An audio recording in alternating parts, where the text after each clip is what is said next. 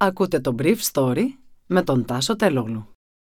Χορηγός του Brief Story είναι το Avra Carbo.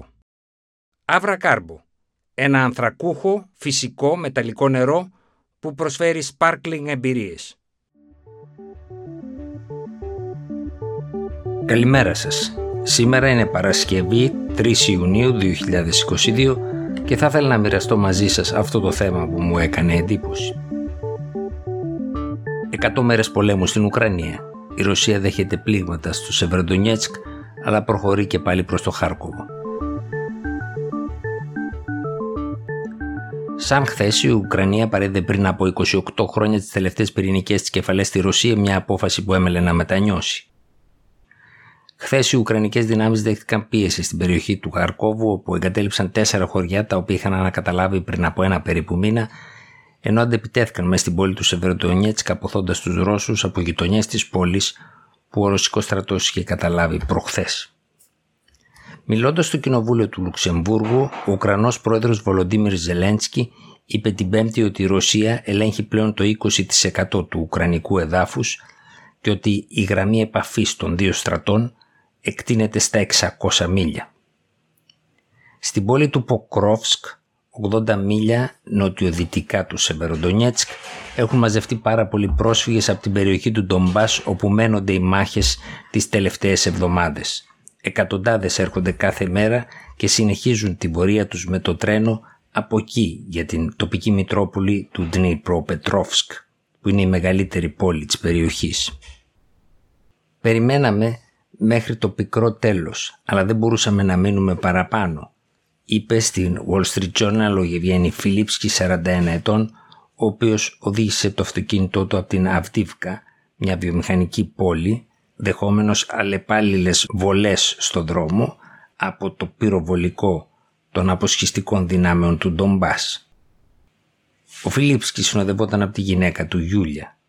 Βλέπαμε πτώματα στο δρόμο και παντού αυτοκίνητα να έχουν πάρει φωτιά. Ήταν σαν να διασχίζουμε την κόλαση, είπε. Ο Γιούρι Τσίχ εγκατέλειψε τη δική του πόλη, τον Μπερέστοβε, 15 μίλια από το Λισιχάντσκ, μια πόλη που βρίσκεται πάνω στο ποτάμι του Σιβέρσκι Ντονιέτς και όχι μακριά από το Σεβέρο Ντονιέτσκ και η οποία έχει περικυκλωθεί από τη Ρωσία. Ο Τσίχ είπε ότι τις τελευταίες έξι μέρες δεν υπήρχε βενζίνη και η αστυνομία καθώς και τοπικοί αξιωματούχοι εγκατέλειπαν μαζί με το στρατό την περιοχή. Ο Τσίχ είναι 75 χρονών και είπε ότι οι δύο κόρες του αλλά και τα εγγόνια του είχαν φύγει προηγουμένως για την Πολωνία και τη Λιθουανία. Ο ίδιος αποφάσισε να φύγει όταν μια οβίδα κτύψε το γειτονικό σπίτι. Το Σεβεροντονιέσκ ήταν και χθες το επίκεντρο των μαχών ανάμεσα στις Ουκρανικές και τις Ρωσικές δυνάμεις. Η πόλη είχε πριν από τον πόλεμο 100.000 κατοίκους, αλλά κάτω από 30.000 έχουν μείνει τις τελευταίες εβδομάδες εξαιτίας της φοδρότητας των μαχών που μένονται γειτονιά τη γειτονιά, δρόμο το δρόμο. Οι Ουκρανοί εγκατέλειψαν σχετικά γρήγορα την πόλη δίνοντας την εντύπωση στους Ρώσους ότι προχώρησαν σε μια εύκολη νίκη.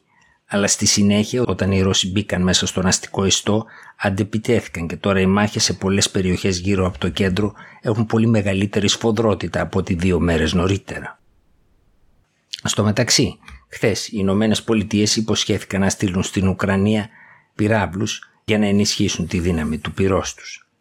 Από την άλλη πλευρά, η Ευρωπαϊκή Ένωση δυσκολεύτηκε να συμφωνήσει στο λεγόμενο έκτο πακέτο κυρώσεων καθώς η Ουγγαρία πρόβαλε βέτο να συμπεριληφθεί στα πρόσωπα εναντίον των οποίων θα απαγορευτεί η μετακίνηση προς την Ευρωπαϊκή Ένωση και ο Πατριάρχης Κύριλος της Μόσχας.